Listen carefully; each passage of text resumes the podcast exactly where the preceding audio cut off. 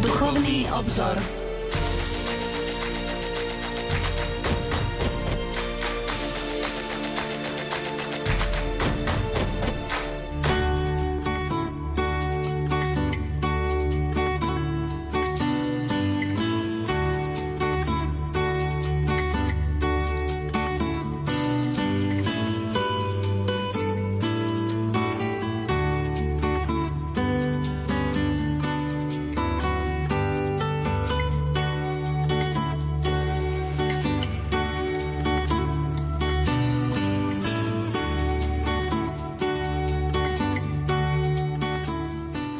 Požehnaný útorkový večer, milí poslucháči. Vitajte pri počúvaní relácie Duchovný obzor.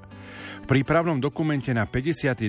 Medzinárodný eucharistický kongres, ktorý sa konal v septembri 2021 v Budapešti, pápežský výbor pre medzinárodné eucharistické kongresy uvádza aj tieto slová. Církev, ktorá slávi Eucharistiu, dáva práve skrze Ducha Svetého sviatosné telo pána Ježiša sebe samej a svetu, aby sa účasťou na jednom chlebe všetci stali Kristovým cirkevným telom, jeho svetým ľudom. Všetky eucharistické modlitby minulosti i súčasnosti privádzajú slávenie k tomuto cirkevnému naplneniu. Vlastným a špecifickým plodom Svetej Omše je budovanie kresťanského spoločenstva a jeho jednoty života s Ježišom Kristom i spoločného zdieľania života s bratmi vo viere. Účasťou na eucharistickej modlitbe veriaci chvália, zvelebujú a oslavujú pána. Pri vzdávaní vďaky sa celá církev, jej hlava aj telo obracia na Otca a ďakuje za jeho dielo spásy, ale predovšetkým za to, že poslal svojho syna. Týmto spôsobom prítomní nasledujú Ježiša, ktorý miloval svojich, čo boli na svete a miloval ich do krajnosti.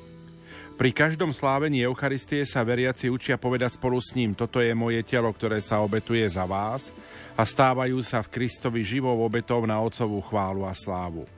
Eucharistická modlitba je tak oslavou živého jadra Evanielia, ktoré sa vyjadruje vo veľkonočnom tajomstve.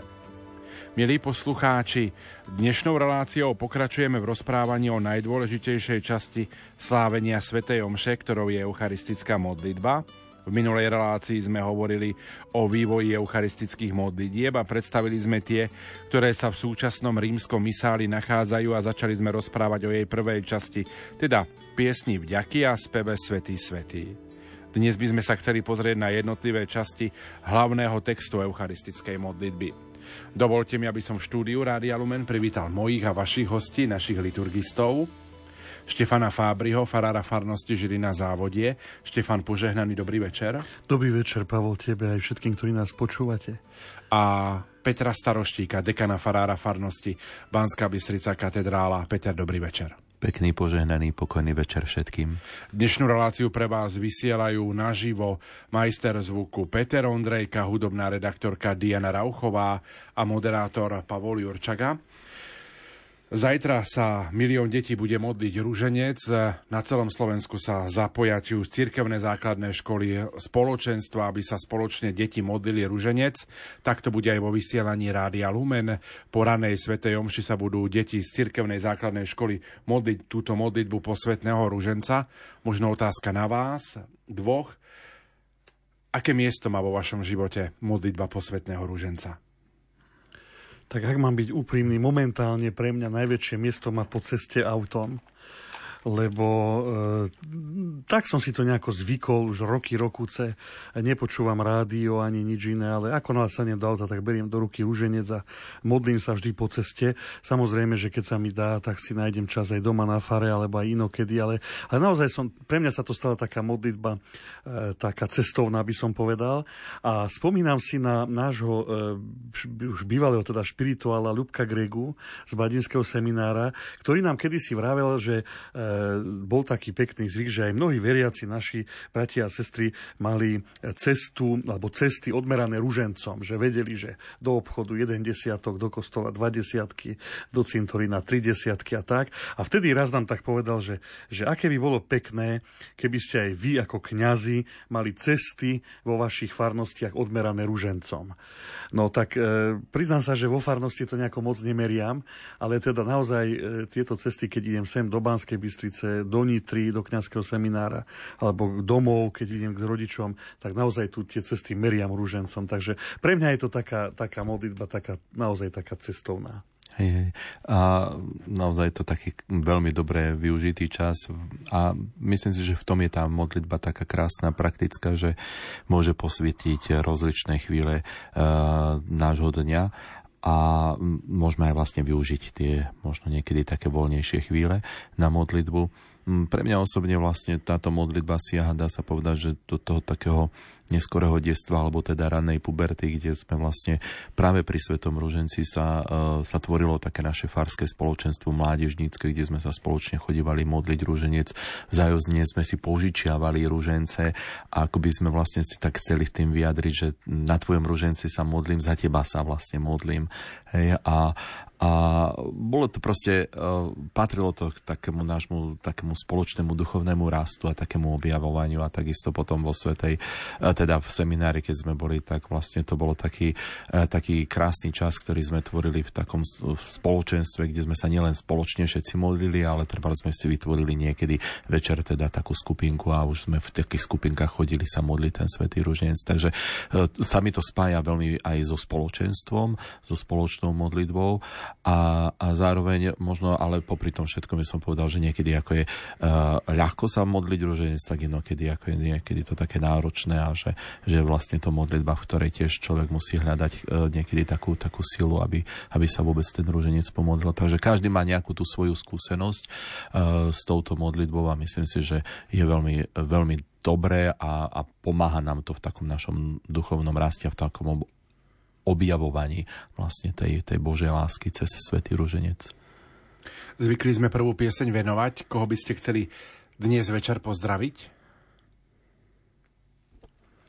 No, priznám sa, že ani nemám ja, som ani ja všetkých, ktorí nás počúvajú v tejto chvíli. Presne, asi to je tak, že vlastne uh, oh, tí, ktorí počúvajú, tak im je venovaná aj táto pieseň, lebo vlastne oni nás počúvajú, takže nech sú všetci naozaj v dnešný večer požehnaní.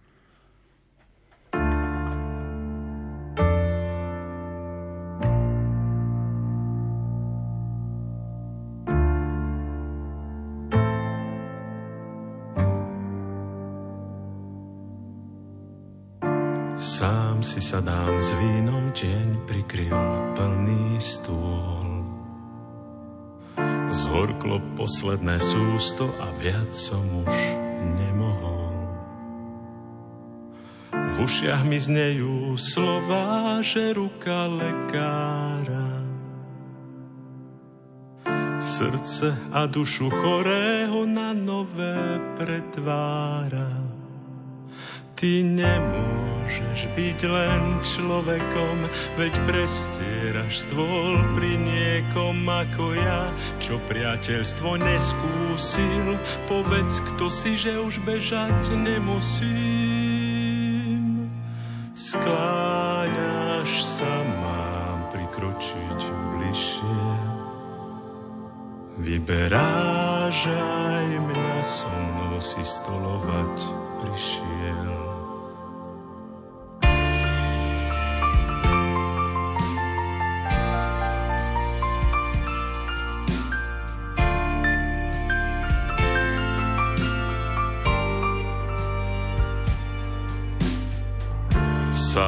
Sám otváram dvere tým, čo ma nechceli vidieť.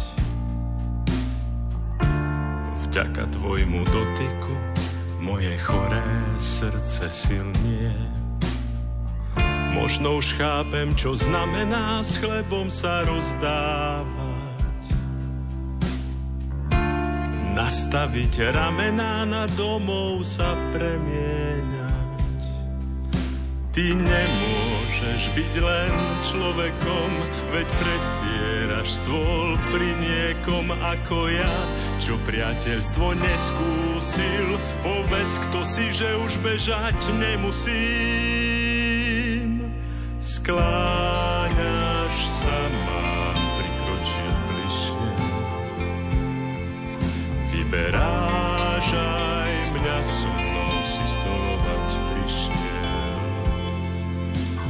skláňaš sa, mám prikročiť bližšie. Vyberážaj mňa so mnou si stolovať prišiel.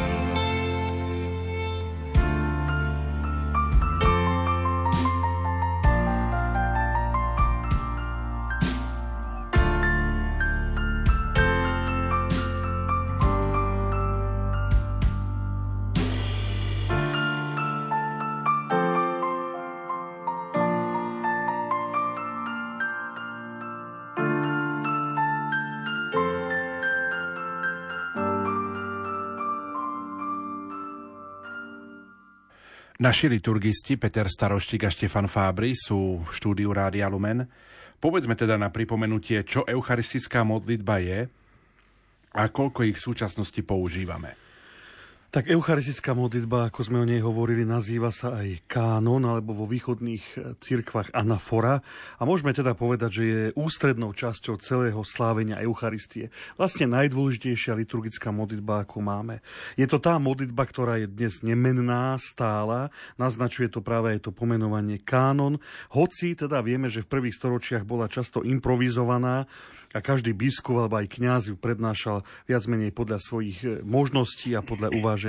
Spomínali sme v tej minulej relácii aj to, že e, momentálne za nám, nám známy najstarší text zapísanej modlitby považujeme tú, ktorú uvádza svätý Justín vo svojej prvej apológii. E, v podstate ide, dá sa povedať, o slova premenenia, teda e, opakované slova pána Ježiša tak, ako ich zapísali e, evangelisti a svätý Pavol a tie sú akoby olemované slovami dlhšej modlitby, teda nejaká časť modlitby týmto slovám predchádza, nejaká nasleduje po nich. To je veľmi, veľmi jednoduché zhrnutie toho, že ako eucharistická modlitba vyzerala a vlastne aj vyzerá. No, e, tá prvá časť obsahuje to úvodné vďaky vzdávanie, spojené s dialogom Pán s vami i s duchom tvojím, e, hore srdcia, máme ich u Pána a tak ďalej. No a následne po premenení potom e, tam nasleduje súbor, súbor niekoľkých prozieb alebo tzv. príhovorov.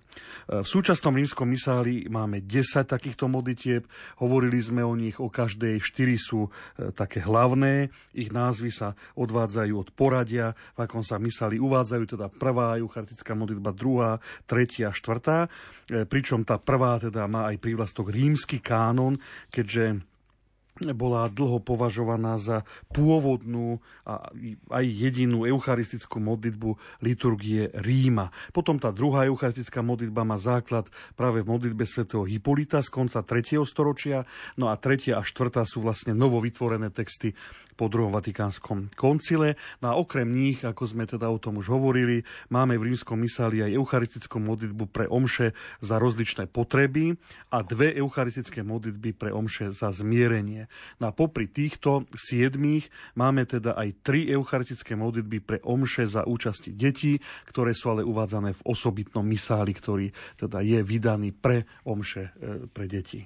Skôr ako prejdeme k ich jednotlivým častiam, chcem sa ešte opýtať, asi sme to pred mesiacom nespomínali, mm. či okrem týchto desiatich existujú aj iné, ktoré sa v západnej cirkvi používali alebo používajú. Vo východných cirkvách áno, ale ako je to u nás, tej rímskej liturgii? Áno, existujú, totiž po druhom Vatikánskom kocile, kde bolo rozhodnuté, že Eucharistia má poskytnúť taký bohatší stôl Božieho slova, čo prakticky znamenalo vlastne rozšírenie lekcionára, ktorý v sebe obsahuje teda texty svätého písma, tak potom vlastne s tým v ruka v ruke išla aj myšlienka obohatiť aj tú eucharistickú obetu väčším eh, bohatstvom eh, textov, ktoré sa vlastne dotýkajú slávenia Eucharistie. A tak e, pápež, teraz už svätý Pavol VI, po pokusoch meniť rímsky kánon v júni roku 1966 rozhodol a doslova píše, že nech sa aktuálna anafora ponecha nezmenená, ale nech sa zostavia alebo nájdu dve či tri anafory, ktoré sa budú používať v určitých obdobiach. No a na základe takéhoto, tohto jeho priania, týchto slov sa do rímskeho misála, ako sme to už vlastne spomenuli, dostali ešte ďalšie tri eucharistické modlitby. E, máme ich jednoducho očíslované druhá, tretia štvrtá eucharistická modlitba. Existoval aj návrh, aby naša liturgia prijala aleksandrijskú e, anaforu svätého Bazila, ale tento návrh bol odborníkmi odmietnutý. No a tak e, tá myšlienka nových eucharistických modlitieb rezonovala tak veľmi silno, že sa v mnohých krajinách, e, ako môžeme spomenúť Holandsko alebo Francúzsko, Nemecko, tiež Belgicko, ale aj Indonéziu a Filipíny a ďalšie iné krajiny, že sa začali vlastne, dá sa povedať, že ako huby po daždi objavovať nové a nové eucharistické modlitby, ktorých napokon bolo v doslova v obehu vyše 100. Hej? Že kde si sa niečo dialo, pre tú príležitosť si zostavili eucharistickú modlitbu. No a tak e, tu sa to ukázalo, že, že toto je nie celkom správne, že sa to takto zase začína vyvíjať a preto kongregácia pre Boží kult e, musela zasiahnuť. Najprv tým, že biskupy mali e, počet modlitieb zredukovať a definitívne dať schváliť. No a eucharistickí, teda holandskí biskupy schválili 12 napríklad takýchto eucharistických modlitieb. Belgickí biskupy zase vo Flámčine mali 5, biskupy v Indonézii 10. No a začiatkom 70. rokov sa aj samotná Sveta stolica rozhodla schváliť niekoľko nových modlitieb, Jedna napríklad bola e, eucharistická modlitba pre omše e, hluchonemých pre Austráliu, jednu pre prvé sveté príjmanie pre Filipíny, tiež ďalšie dve pre Medzinárodný eucharistický kongres v Melbourne, e, pre omšu s deťmi a pre omšu s domoradcami. Takže no, tu vidíme taký naozaj taký fenomén vzniku nových anafor a nájdeme tu aj korene troch modlitieb e, pre omše s deťmi. Text tej prvej eucharistickej modlitbe, ktorá sa dá použiť pre omše s deťmi, pochádza z Kanady, ale bol obohatený tento text o prvky z holandských modlitieb. Potom text, text druhej uh, omša alebo eucharistické modlitbe pre omše s deťmi má základ zase uh, v modlitbe z Francúzska a text tretej bol vypracovaný liturgickým inštitútom v nemeckom Trevíre. Takisto aj eucharistická modlitba pre omše za rozličné potreby, tak ako ju dnes poznáme, vznikla tiež podobne a bola vypracovaná pre slávenie synody diecez vo Švajčiarsku v roku 1974. Takže vidíme, že tiež to tá, akoby nastalo taký, taký veľký rozmach e, v tomto zostavovaní tých eucharistických modlitieb, čo trošku potom Sveta stolica musela tak aj pribrzdiť. A dnes máme to pekné, takú peknú, myslím si, že zostavu v rímskom misáli.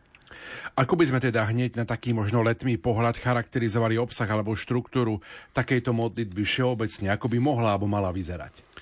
No, e, ty si vlastne v úvode citoval ten krásny dokument, ktorý bol pripravený pre 52. Medzinárodný eucharistický kongres v Budapešti a práve v ňom sa nachádza ešte aj takýto text.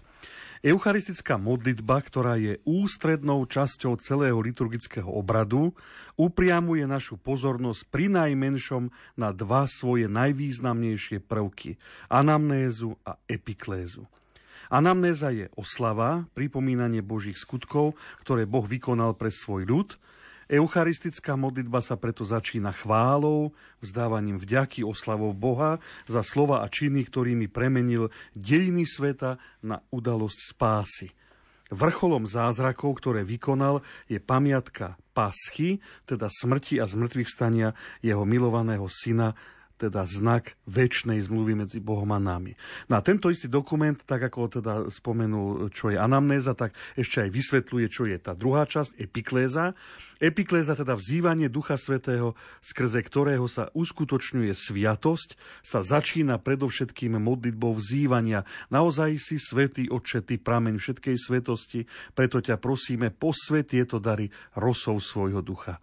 Chlieb a víno sa mocou Ducha Svetého premieňajú na pánovo telo a krv, to je prvá epikléza, aby všetkých, čo budú mať účasť na tomto jednom chlebe a jednom kalichu, Duch Svetý združil v jedno telo, aby sa v Kristovi stali živou obetou na tvoju chválu a slávu. To je druhá epikléza. Takže to je teda koniec citátu z tohto dokumentu. Počuli sme v ňom, preto sme ho aj teda vybrali, e, vysvetlenie tých dvoch základných pojmov a dvoch častí eucharistickej modlitby, tých najdôležitejších, anamnéza a epikléza. No a katechizmus katolíckej cirkvi o nich tvrdí, o týchto dvoch častiach, že sú srdcom každého sviatosného slávenia, osobitne slávenia Eucharistie. No ale e, samozrejme, že to sú len tie dve hlavné časti a keď chceme teda vidieť celú tú štruktúru, tak môžeme e, spoločne zalistovať aj vo všeobecných smerniciach rímskeho misála, ktoré v bode 79 popri týchto dvoch hlavných častiach uvádzajú aj iné. No a tak e, nachádzame tak prehľadne vysvetlenú vlastne celú štruktúru eucharistickej modlitby, takže aby som urobil taký nejaký úvod do tej našej problematiky dnešnej, tak by som to teda prečítal e, v tom krátkom, e, v krátkom objasnení, aké nachádzame v samom misáli. Takže po A vzdávanie vďaky. Vyjadruje ho najmä prefácia, teda pieseň vďaky. Ním kňaz v mene všetkého svetého ľudu oslavuje Boha Otca a ďakuje mu za celé dielo spásy alebo za nejaký osobitný aspekt diela spásy podľa dňa, sviatku alebo obdobia. Po B zvolanie, ktorým sa celé zhromaždenie pripája k nebeským zástupom a spieva Svetý, Svetý, Svetý. Toto zvolanie je súčasťou eucharistickej modlitby a vyslovuje ho všetok ľud spolu s kňazom. Tretia časť je práve už spomínaná epikléza. Ňou církev osobitnými výzvami prosí, aby mocou Ducha Svetého boli posvetené obetné dary ľudu, čiže aby sa stali Kristovým telom a krvou a aby nepoškvrnená obeť bola na spásu tým, čo budú mať na nej účasť pri svetom príjmaní. Potom nasleduje opis ustanovenia Eucharistie a konsekrácia. Tam nájdeme takéto vysvetlenie. Slovami a úkonmi Krista sa koná obeta, ktorú Kristus ustanovil pri poslednej večeri, keď pod spôsobmi chleba a vína obetoval svoje telo a krv a dal ich za pokrm a nápoj apoštolom a prikázal im nepretržite sláviť toto tajomstvo. Ďalšia časť je opäť už spomínaná anamnéza. Ňou církev, plniac príkaz, ktorý prostredníctvom apoštolov dostala od pána, koná pamiatku samého Krista a pripomína si jeho požehnané umúčenie, slávne zmrtvých stania na nebo vstúpenie. Potom nasleduje tzv. obetovanie, ním v spomínanej pamiatke církev, a to najmä tá, ktorá je tu teraz zhromaždená, prináša v duchu svetom otcovi nepoškvrnenú obetu. Církev si však želá, aby veriaci prinášali nielen nepoškvrnenú obetu, ale aby sa učili obetovať aj samých seba, aby sa prostredníctvom Krista zo dňa na deň zdokonalovali v spojení s Bohom a medzi sebou a tak, aby napokon bol Boh všetko vo všetkých. Predposledná časť, ako tu uvádzajú všeobecné smernice, sú príhovory, Nimi sa vyjadruje, že Eucharistia sa slávi v spoločenstve s celou církvou, teda nebeskou i pozemskou, a že sa obeta koná za ňu a za všetkých jej členov, živých i mŕtvych, povolaných k účasti na vykúpení a k spáse získanej telom a krvou Krista. A posledný bod pod písmenom H je záverečná doxológia, ňou sa vyjadruje oslava Boha ľud ju zvolaním po amen potvrdzuje a zakončuje. Takže takto nám uvádza štruktúru eucharistickej modlitby vlastne vo všeobecnosti samotný rímsky misál. Tak niečo z toho sme už rozprávali o vzdávaní vďaky, čiže piesni vďaky a speve Svetý Svetý sme hovorili práve v minulej relácii. Ale poďme teda ďalej. Peťo, čo je to tá epikréza? No to je krásne slovo epikléza, ktoré sa používa eh, v liturgii okrem iného. No a jednoducho, jednoducho môžeme povedať, že je to vlastne vzývanie Ducha Svetého. No a toto môže byť vyjadrené priamo alebo nepriamo a vo východných cirkvách epikléza doplňa slova premenenia. A, takže dá sa povedať, že ju považujú za dosť podstatnú, alebo teda najpodstatnejšiu časť a, vlastne pri tom premenení. V našich západných eucharistických modlitbách býva epikléza rozdelená na dve časti. Jedna je pred slovami premenenia a druhá je po nich. No a vlastne samotné to slovo epikléza e, je greckého pôvodu epiklézis a môže sa preložiť ako mm, vzývanie alebo zvolávanie, alebo môžeme povedať aj akýsi apel. Takže označuje vlastne toto slovo epikléza v časti eucharistickej modlitby, o, o, označuje tú časť tých modlitieb, pri ktorých sa zvoláva Duch Svetý s prozbou, aby on pôsobil, aby on konal. Takže v eucharistickej modlitbe je Duch Svetý zvolávaný nad obetné dary s výslovnou prozbou o to, aby tieto dary boli premenené, teda aby sa z chleba a vína stalo telo a krv nášho pána Ježiša Krista. Takže túto časť modlitby veľmi ľahko, ľahko môžeme ešte aj rozpoznať podľa toho, že keď sa vzýva Duch Svetý, tak je tu gesto, ktoré sprevádza túto epiklézu, ktorý vlastne, ktoré robí celebrant a to, že nad obetné dary vystiera ruky, alebo teda môžeme povedať, že vkladá ruky na obetné dary. Nariadil to ešte svätý pápež Pius V.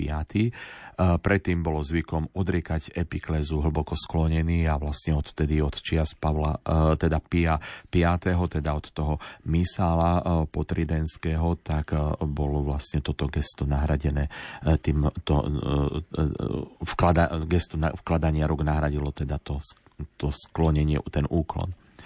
Pre doplnenie môžeme povedať, že práve epikléza vtláča aj eucharistické modlitbe taký trojičný charakter. Totižto ona, celá tá eucharistická modlitba je adresovaná Bohu Otcovi, ona sprítomňuje tie udalosti dejín spásy, ktoré vykonal Ježiš Kristus, teda Boží syn, druhá božská osoba, a vzýva moc Ducha Svetého, ktorý pôsobí svojou milosťou. Z histórie by sme mohli spomenúť dokonca aj zaujímavý spor, ktorý sa odohrával kedysi v 14. storočí medzi východnými a západnými kresťanmi, totiž to tá prvá eucharistická modlitba, ktorú nazývame aj dnes rímsky kánon, vtedy na západe e, bol používaný ako jediný e, jediný kánon alebo jediná eucharistická modlitba a ona vlastne v sebe neobsahuje priamu epiklezu, teda priamy, priamu spomienku Ducha Svetého, to priame vzývanie Ducha Svetého. Ako som to teraz pred chvíľočkou hovoril, že, že teda je to tam veľmi konkrétne e, nielen vyjadrené v tom geste, ale spomenuté aj konkrétnymi slovami. No a je možné, že v tom pôvodnom texte tohto kanonu to tam bolo, ale e, neskôr sa e, takým, takáto epikleza vypustila, aby sa zdôraznilo, že premenenie sa uskutočňuje slovami kňaza, ktoré vyslovuje slova ustanovenia. Teda ide vlastne o to chápanie, dá sa povedať, to západné chápanie e, premenenia, že kedy dos, dochádza k premeneniu a vlastne tým sa chcelo vyjadriť, že premeneniu do, dochádza vtedy, keď kňaz vyslovuje tie konsekračné slova ustanovenia Eucharistie. No a veď sa vlastne vyriešila tvrdením v tomto spore medzi východom a západom, že slová, e, ktoré sú v eucharistickej modlitbe v tom prvom rímskom kánone prosíme ťa Bože láskavo urob túto obetu vo všetkom požehnanou, dokonalou, e, prijatou, duchovnou a ľúbeznou, aby sa nám stala telom a krvou tvojho milovaného syna nášho pána Ježiša Krista, že vlastne tieto slova sú takou nepriamou epiklézou, kde je vzývaný síce Duch Svetý, ale tá osoba, konkrétne osoba Ducha Svetého je zamlčaná, že nie je tam spomenutá, ale sa považuje za epiklézu. V iných eucharistických modlitbách je Duch e, Svetý výslovne spomenutý. Môžeme uviezť napríklad epiklezu 3. eucharistické modlitby, kde to máme pekne vyjadrené. Preto ťa, Pane, pokorne prosíme, láskavo posveť svojim duchom tieto dary, ktoré sme ti priniesli na obetu, aby sa stali telom a krvou tvojho syna a nášho pána Ježiša Krista, ktorý nám prikázal sláviť tieto tajomstvá. Niekde nájdeme dokonca aj prozbu k Duchu Svetému aj v tej časti eucharistickej modlitby, e, ktorá je po premenení. Napríklad v druhej to máme, e, kde je to vyslovne povedané, že pokorne ťa prosíme, nech nás všetkých, ktorí máme účasť na Kristovom tele a krvi, združí v jedno Duch Svetý. Teda táto prozba je akoby považovaná za takú druhú epiklézu e, v tejto druhej eucharistickej modlitbe. My si v tejto chvíli opäť trochu zahráme a po pesničke budeme v našom rozprávaní pokračovať.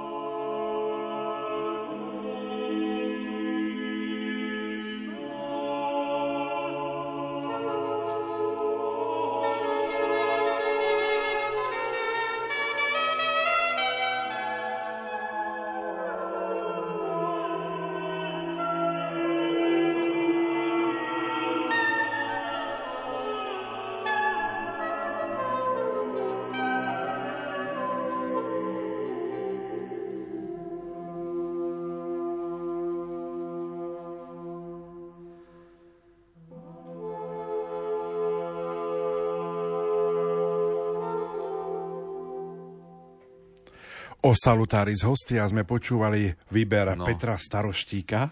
Ale vieš Ale ozaj si pekne tú pesničku vieš. Hodí sa to k téme, o ktorej rozprávame. Čiže Peter Staroštík a Štefan Fábry našili, Ale našili prečo smieš, veď slova premenenia idú byť a spásanosť na hostia. No, takže... preto som to, áno. No.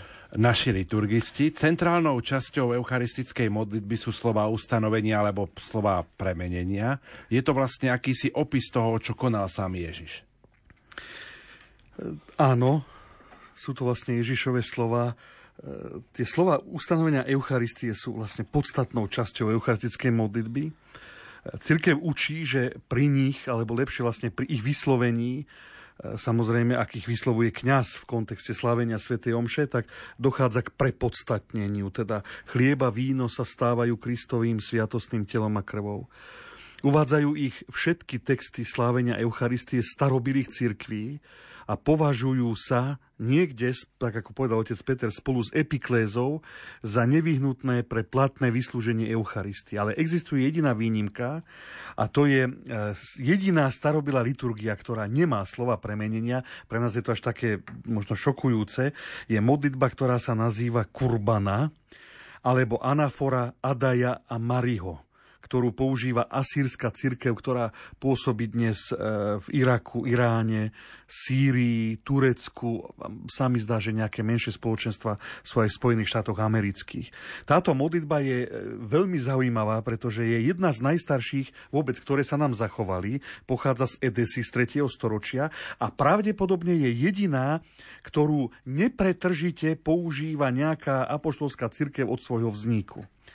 Keď sa skúmala platnosť tejto modlitby, pretože istá časť týchto asýrskych kresťanov vstúpili e, do, platného, do plného spoločenstva s katolickou cirkvou, aj keď oni pôvodne vznikli z tých, e, z tých ranokresťanských teologických sporov, No tak e, bolo treba teda preskúmať platnosť tejto modlitby, pretože nám, ja to tak obrazne poviem, že nám, Rímanom, nám západným, sa to nejako nepozdávalo, že oni sa tam niečo pomodlia, ale tam vôbec nezaznejú slova premenenia, ustanovenia, ktoré my považujeme za nevyhnutné. No a tak, tak sa ten text skúmal, ale bolo konštatované, že slova ustanovenia Eucharistie v nej sú skutočne prítomné, aj keď nie v takom súvislom, tom naratívnom, rozprávačskom spôsobe, ale sú rozptýlené v rôznych častiach tejto modlitby. Uh, priznám sa, že keď som si teda sa pripravil na tú dnešnú reláciu, ja som si aj vyhľadal ten text a naozaj na mňa to tak ako toho západného človeka pôsobilo tak trochu zvláštne, že vlastne ako keby sme naozaj z našej eucharistickej modlitby zobrali uh, prvú časť a potom tretiu a to by bolo všetko že naozaj e, preto ja aj chápem aj, aj, aj to skúmanie, aj to, že niektorí vyjadrili tú pochybnosť o tom a tak ďalej. Ale teda je to naozaj zaujímavé, že tak ako my v tom prvom kánone nemáme tú výslovnú epiklézu, tak táto, táto kurbana nemá teda výslovne spomínané tie slova premenenia. No, ale teda, čo treba vedieť, že správa o ustanovení Eucharistie a slova premenenia nie sú e, doslovne prevzaté zo svätého písma.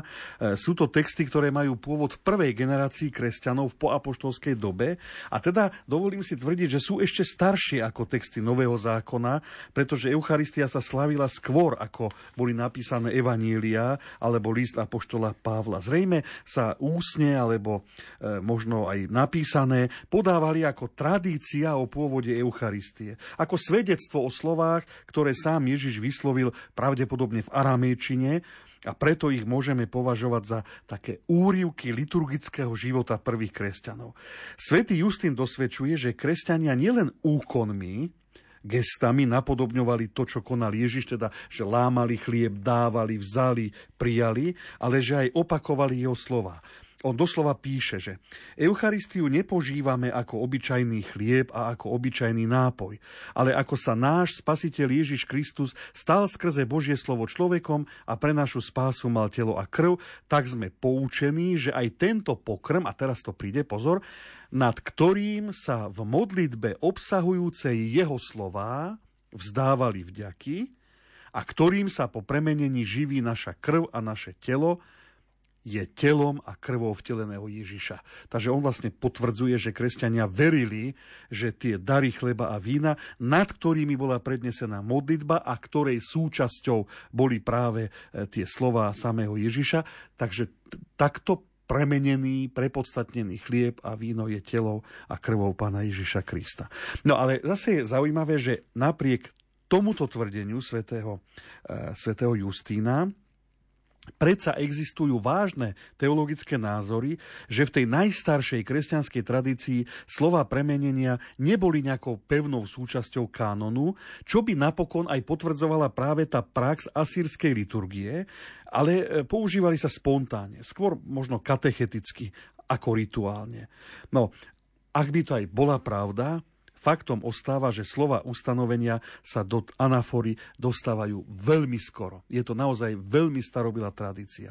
No a potom v ich vývoji pozorujeme také tri etapy. E, najprv sa tie obe state o chlebe a kalichu e, upravovali symetricky aby ten prednes bol vyvážený. Aby to, čo sa povedalo pri chlebe, bolo povedané aj pri kalichu. Mohli by sme povedať, že tie slova sa tak ako si uhladili a nadobudli taký pekný, e, rovnomerný rytmus pri recitovaní. V druhej etape sa e, pri zachovaní tejto symetrie, toho rytmu, e, prispôsobovali slova biblickým textom.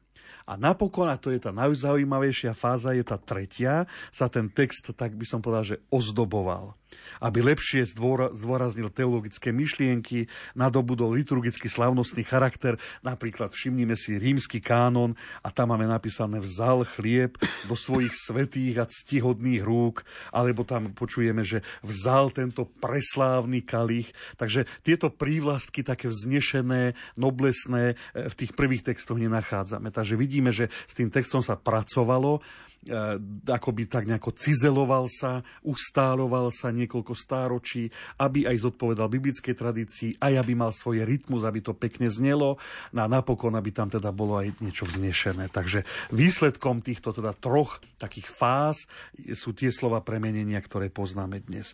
No, e, otec Peter tu už na, na, na škrkol tak jednu otázku a je zaujímavé sa jej venovať, že, že kedy vlastne je ten okamih, keď, kedy k premeneniu dochádza. Slova premenenia boli kedysi aj graficky v misáloch označené osobitne veľkým aj tučným písmom a boli považované za sviatostnú formu Eucharistie. Teda e, takto církev učila, že pre platné vyslúženie Eucharistie postačilo ich vyslovenie. Súčasná teológia e, sa usiluje celú problematiku vidieť trochu komplexnejšie a preto zdôrazňuje, že sviatosť Eucharistie sa vždy vysluhuje v kontexte slávenia omše a že pre jej platné slávenie je nevyhnutné predniesť eucharistickú modlitbu ako celok a nie len niektoré izolované slova. Teda formou sviatosti je celý kontext slávenia – nie je to len sviatostná formula. Počul som aj teda také pekné vyjadrenia, vyjadrenie dogmatika, odborníka, ktorý povedal, že, že forma nie je formula teda ak hovoríme o forme sviatostí, tak sa tým nemyslí len tých izolovaných 8 slov, ktoré sú mysali zdôraznené, ale celý kontext slávenia. Teda musí sa jednať o svetú omšu, musí tam byť kňaz, musí mať úmysel, musí byť obetovanie, epikléza, anamnéza, e, celý kontext svetej omše. Takže toľko asi by som k slovám premenenia povedal. Po slovách premenenia tou ďalšou časťou je anamnéza. Čo toto slovo znamená, respektíve ktorú konkrétnu časť modlitby vyjadruje?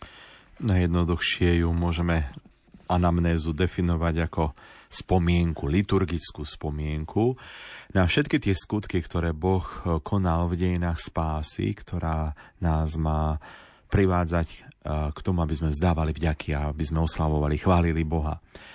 Ak e, budeme o anamnéze hovoriť e, v kontexte eucharistickej modlitby, tak pôjde predovšetkým o Kristovo požehnané umúčenie, slávne zmrtvých stania na, na nebo vstúpenie, ako to pripomínajú všeobecné smernice rímskeho misála.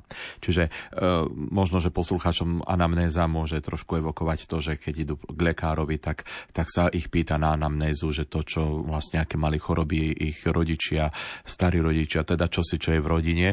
Hej, a tu vlastne toto, to, presne to spomínanie na to, že ako Boh vlastne konal v tých dejinách spásy. Samotné to slovo anamnéza má pôvod v gréckom slove anamnézis, e, ktoré prekladáme ako pripomienka alebo spomienka. Nájdeme ho v najstarš, najstaršej správe o ustanovení Eucharistie z prvého listu svätého Apoštola Pavla Korintianom, kde sa vlastne Ježišové slová nad chlebom aj kalichom končia príkazom, kde Ježiš hovorí, toto robte na moju pamiatku, teda na tú pamiatku, na anamnézu. Hej. A Pavlové slova, ktoré završujú text o Eucharistii, sa objavujú potom aj v tom zvolaní, v aklamácii po premenení. A tak vždy, keď budete jesť tento chlieb a piť tento kalich, zvestujete pánovu smrť, kým nepríde. No, niektorí odborníci sú presvedčení, že práve to zvestovanie smrti a zmrtvých stania je ozvenou tej veľkonočnej takej tej reprezentácie, teda znovu sprítomnenia hebrejsky by sme to povedali zikaron alebo grécky anamnézis. Liturgia vlastne na novo sprítomňuje to, čo Kristus vykonal kedysi pred 2000 rokmi počas veľkonočných sviatkov. A teda preto tá anamnéza nie je len nejakým spomínaním na tie dávne činy, čo sa udialo, ale že vlastne to, čo sa vtedy udialo, tak to sa teraz tu pri tomto slávení sprítomňuje. Čiže ide o to sprítomnenie. A teda toto preklenutie času, e, teda akési spomínania, sprítomnenie súčasne, je dielo Ducha Svetého, ako to vlastne uvádza aj krásnymi slovami slovami katechizmus katolíckej cirkvi, keď hovorí, že Duch Svetý, ktorý takto prebudza pamäť cirkvi, vzbudzuje aj vzdávanie vďaky a chvály. Takže to je to, čomu sa vlastne máme, dá sa povedať, že pri tom eucharistickom slávení aj učiť. Nasleduje čas, ktorá má názov obetovanie. Povedzme si viac. Je to tá krátka časť eucharistickej modlitby, ktorá nasleduje hneď po zvolaní hľa tajomstvo viery. Ide vlastne o text, ktorý zdôrazňuje nielen to, že Eucharistiu slávime, ale že ju prinášame aj ako obetu. Napríklad v druhej eucharistickej modlitbe môžeme počuť slova. Keď teda slávime pamiatku smrti a zmrtvých stania tvojho syna, obetujeme ti, pane, chlieb života a kalich spásy. Tu máme to sloveso, že, že slávime pamiatku a zároveň obetujeme ti. Pápež svätý Jan Pavol II vo svojom liste Dominice CN z roku 1980 napísal Vedomie veriacich, že prinášajú obetné dary, by sa malo udržať cez celú svetu omšu. Ba viac, malo by vyvrcholiť vo chvíli konsekrácie a obetnej anamnézy, ako to vyžaduje základný význam vrcholnej chvíle obety. Veľmi k tomu dopomáhajú aj slova eucharistickej modlitby, ktoré kňaz prednáša na hlas. Takto vlastne ocenil Jan Pavol II aj liturgickú reformu po druhom Vatikánskom koncile, vďaka ktorej už dneska kňaz prednáša kánon na hlas, dovtedy potichu. Je teda veľmi dôležité vnímať slávenie svätej Omše nielen ako modlitbu, ako obrad, ktorý konáme, sviatosť, ktorú vysluhujeme, ale najmä ako účasť na obete Ježiša Krista, ktorú my vyjadrujeme tým, že sami obetujeme Bohu chlieb a víno, teda dary, ktoré sme položili na oltár. A znova ešte zacitujem ďalší dokument, inštrukciu Eucharisticum Mysterium z roku 1967, ktorá píše – Slávenie Eucharistie, ktoré sa deje vo Svetej Omši, nie je len úkonom Krista, ale aj církvy. V nej totiž Kristus v priebehu vekov neprestajne pokračuje nekrvavým spôsobom v obete prinesenej na kríži. A službou kňazov seba samého obetuje Otcovi za spásu sveta. Cirkev však, Kristova nevesta a služobnica, spolu s ním koná úlohu kňaza, i obetného daru. Obetuje ho otcovi a s ním aj samu seba. Takže mohli by sme povedať, že preto túto časť kánonu voláme obetovanie, lebo vlastne vyjadrujeme nimi to, že sami seba dávame Bohu ako obetu a tým sa vlastne najdokonalejšie spájame s e, obetou Ježiša Krista. Tou najrozsiahlejšou časťou kánonu sú príhovory. No, ono sme počuli tie krásne slova už dnes. Prihovor mi, že vlastne nimi sa vyjadruje, že Eucharistia sa slávi v spoločenstve s celou církvou nebeskou, aj tou pozemskou, ktorej sme my súčasťou, a že sa obeta vlastne koná za ňu a za všetkých jej členov, živých aj mŕtvych, teda povolaných účasti na vykúpení a k spáse, získanej telom a krvou Ježiša Krista. Takže vlastne zmienka o tom, že pri slávení svätých tamstiev uh, mali svoje miesto aj takéto zoznamy mien, uh, tých, uh, na ktorých sa vlastne pri tom slávení osobitne pamätalo. Tá, tá, takáto zmienka je veľmi stará môžeme ju dosvedčiť už, dá sa povedať, že v 4. storočí, už vtedy diakon doslova nahlas čítal mená, ktoré boli napísané na dvojitých tabuľkách, tzv. diptychoch. Zvyčajne existovali dva druhy takýchto zoznamov. Diptychy zosnulých, ale potom takisto aj diptychy e, žijúcich. Diptychy zosnulých obsahovali mená nejakých vynikajúcich osobností cirkevného a takisto aj štátneho života, hlavne mená biskupov cisárskeho mesta a vloženie mena do týchto diptychov vyjadrovalo pravovernosť týchto ľudí, na ktorých sa vlastne pri tom eucharistickom slavení spomínalo. Na západe a najmä v Ríme to boli vlastne početnejšie spomienky na živých. V rímskom kanóne sa do spomienky na živých e, včlenujú všetci prítomní. E, v tom latinskom texte sa nazývajú circumstantes, čiže sú to tí, ktorí stoja okolo, okolo stojaci. Totiž to ono e, si treba uvedomiť, že liturgický postoj státia je v prvom tisícročí, dá sa povedať, že jednoznačným takým základným postojom, ktorý bol počas eucharistickej modlitby. A to, že sa e, títo okolostojaci volali práve takto, treba chábať to, že oltár bol v tých rímskych bazilikách medzi presbytériom a strednou loďou a tak boli veriaci aj na jednej a na druhej strane oltára a najmä ak mala bazilika aj priečnú loď, tak potom veriaci boli naozaj e, z každej strany, čiže boli to naozaj okolo oltára okolo stojaci.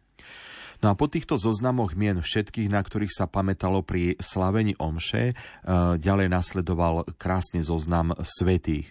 E, toto sú tie e, najviditeľnejšie takéto zoznamy, ktoré môžeme vidieť v prvej eucharistickej modlitbe, kde sa začína tento zoznam konštatovaním v spoločenstve, teda chce sa s tým vyjadriť naozaj také puto církvy, tej, ktorá je tu putujúca, s tou oslávenou. A tieto mená sa do rímskeho kánonu tiež dostávali, dá sa povedať, že postupne. Boli to najmä mená mučeníkov, ktorí požívali veľkú úctu, zvlášť v cirkvi v Ríme. Takúto česť byť menovaný v eucharistickej modlitbe sa vyhradzovalo veľkým hrdinom viery, ktorí mučeníctvom vydali svedectvo o Kristovi.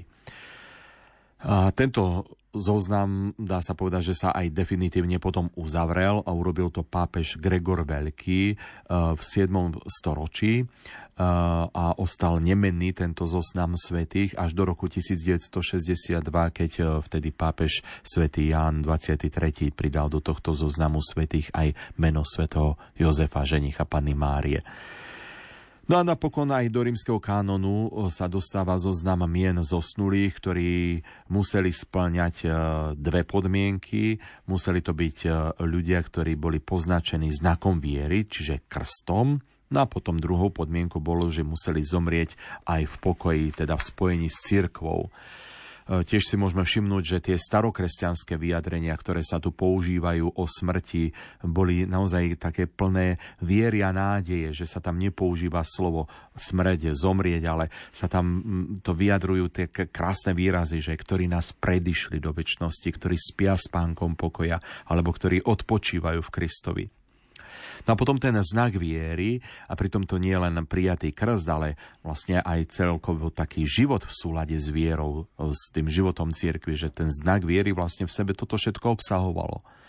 Takže tá spomienka na zosnulých bola najprv e, tým e, venovaná, ktorí sa ako veriaci kresťania žili v spojení s církvou a s ňou vlastne v spojení s církvou aj odišli z tohto sveta. No a tomu zodpoveda aj samotná prax cirkvy, ktorá odávna prináša obetu za tých, ktorí boli v jej spoločenstve a vlastne takýmto spôsobom potom majú aj právo na to, aby čerpali z tohto úžasného pokladu milosti, keď za nich aj slávy Eucharistiu. V každom prípade môžu byť výslovne spomínaní len títo v tej eucharistickej modlitbe. No a potom sa ten okruh ešte rozširuje, spomíname si aj na tých, ktorí odpočívajú v Kristovi, ktorí zomreli v Božej milosti, ktorých vieru iba Pán poznal.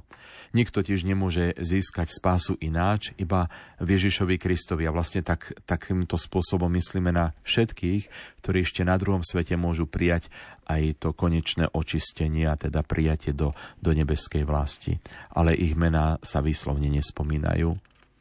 No a tou poslednou časťou eucharistickej modlitby je doxológia skrze Krista, s Kristom a v Kristovi, ktorú počujeme na záver každej eucharistickej modlitby. Áno, je to vlastne záverečná časť celého toho kánonu, tej modlitby vďaky vzdávania. Ak by sme si mohli pomôcť takým obrazom z hudobného sveta a, a prirovnali eucharistickú modlitbu k jednej veľkej symfónii, ktorá má niekoľko vrcholov, uvoľnení, výstupov, zostupov, tak by sme mohli povedať, že záverečná doxológia je tým veľkolepým záverečným momentom, v ktorom cirkev vyjadrí trojičnú vieru a oslávi Boha.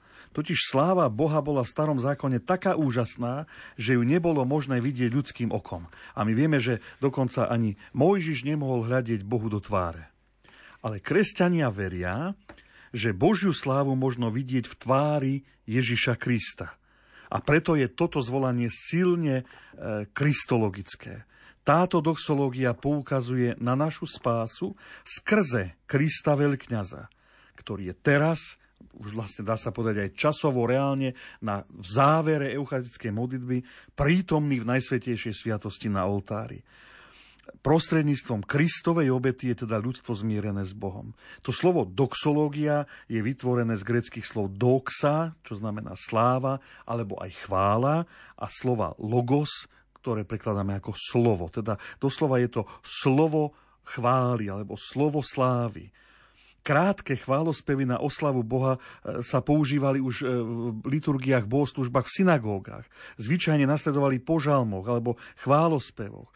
A církev vo svojej liturgii v tejto tradícii vlastne pokračovala a rozšírila ju. Ale aj dodnes my vieme, že napríklad v liturgii hodín v závere žalmu sa vždy pridáva takisto doxológia, teda sláva, najsvetejšie to sláva Otcu i Synu i Duchu Svetému, ako bolo na počiatku a tak ďalej. No, eucharistická modlitba sa vlastne takto zakončí vyjadrením chvály, ktoré sa ale prelína celým jej textom. Tá chvála, vďaky vzdávanie nie je prítomné len v tejto záverečnej krátkej časti.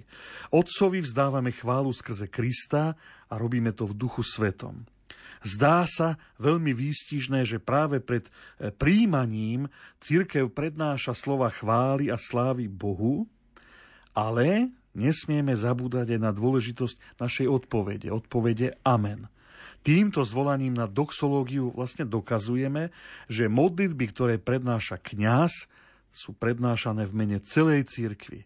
A preto môžeme skonštatovať, že toto amen po doxológii je to najdôležitejšie zo všetkých tých zvolaní amen, ktoré počas celej svätej omše zaznejú. A to keď si uvedomíme, tak je to naozaj také veľkolepé.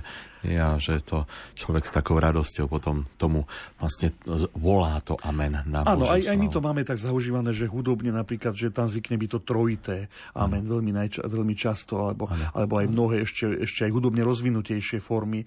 Takže tým sa práve vyjadruje to, že toto je to akoby amen všetkých amen, my sme mohli povedať. Čas dnešnej relácie sa pomaličky naplňa. O čom budeme hovoriť na budúce? No tak, e, keďže teda rozprávame, už tuším, že neviem, či 13. reláciu o slávení Svetej Omše, takže e, na budúce budeme teda pokračovať ďalej. No a po Eh, po tejto doxológii a pozvolaní Amen, eh, keď už v rímskom mysli nám ministran otvorí knižku, eh, teda prevráti strany v knižke, tak je tam nadpis, že obrad príjmania. No a ten má vlastne také, by som povedal, že tri časti a to je najprv modlitba pána očenáš, potom je to znak pokoja, ten je veľmi zaujímavý, lebo aj Benedikt XVI chcel to reformovať a chcel ho preložiť nie pred príjmanie, ale pred prinesenie obetných darov. To, o tom budeme hovoriť, to je zaujímavá vec, lebo pán Ježiš povie v Evaníliu, že keď prinášaš dar na oltár a tam si spomenieš, že tvoj brat má niečo proti tebe, tak, tak nechaj dar tam a choď. Takže, ale, ale napokon sa to nezrealizovalo, ale je, je to zaujímavá téma. No a e, myslím, že by sme ešte mohli do tej relácie zmestiť aj teda e, baránok Boží, tento spev počas lámania chleba. No a už potom zase, až nás ešte budeš hľadať, pozvať aj na budúce, tak potom už by sme rozprávali o svetom príjmaní. Veľmi sa na to tešíme. Našimi hostiami boli naši liturgisti Peter Staroštík a Štefan Fábry a za pozornosť vám ďakujú. Majster zvuku Peter Ondrejka, hudobná redaktorka Diana Rauchová a moderátor Pavol Jurčaga. Dobrú noc a do počutia. Dobrú noc. Krásny požehnaný večer.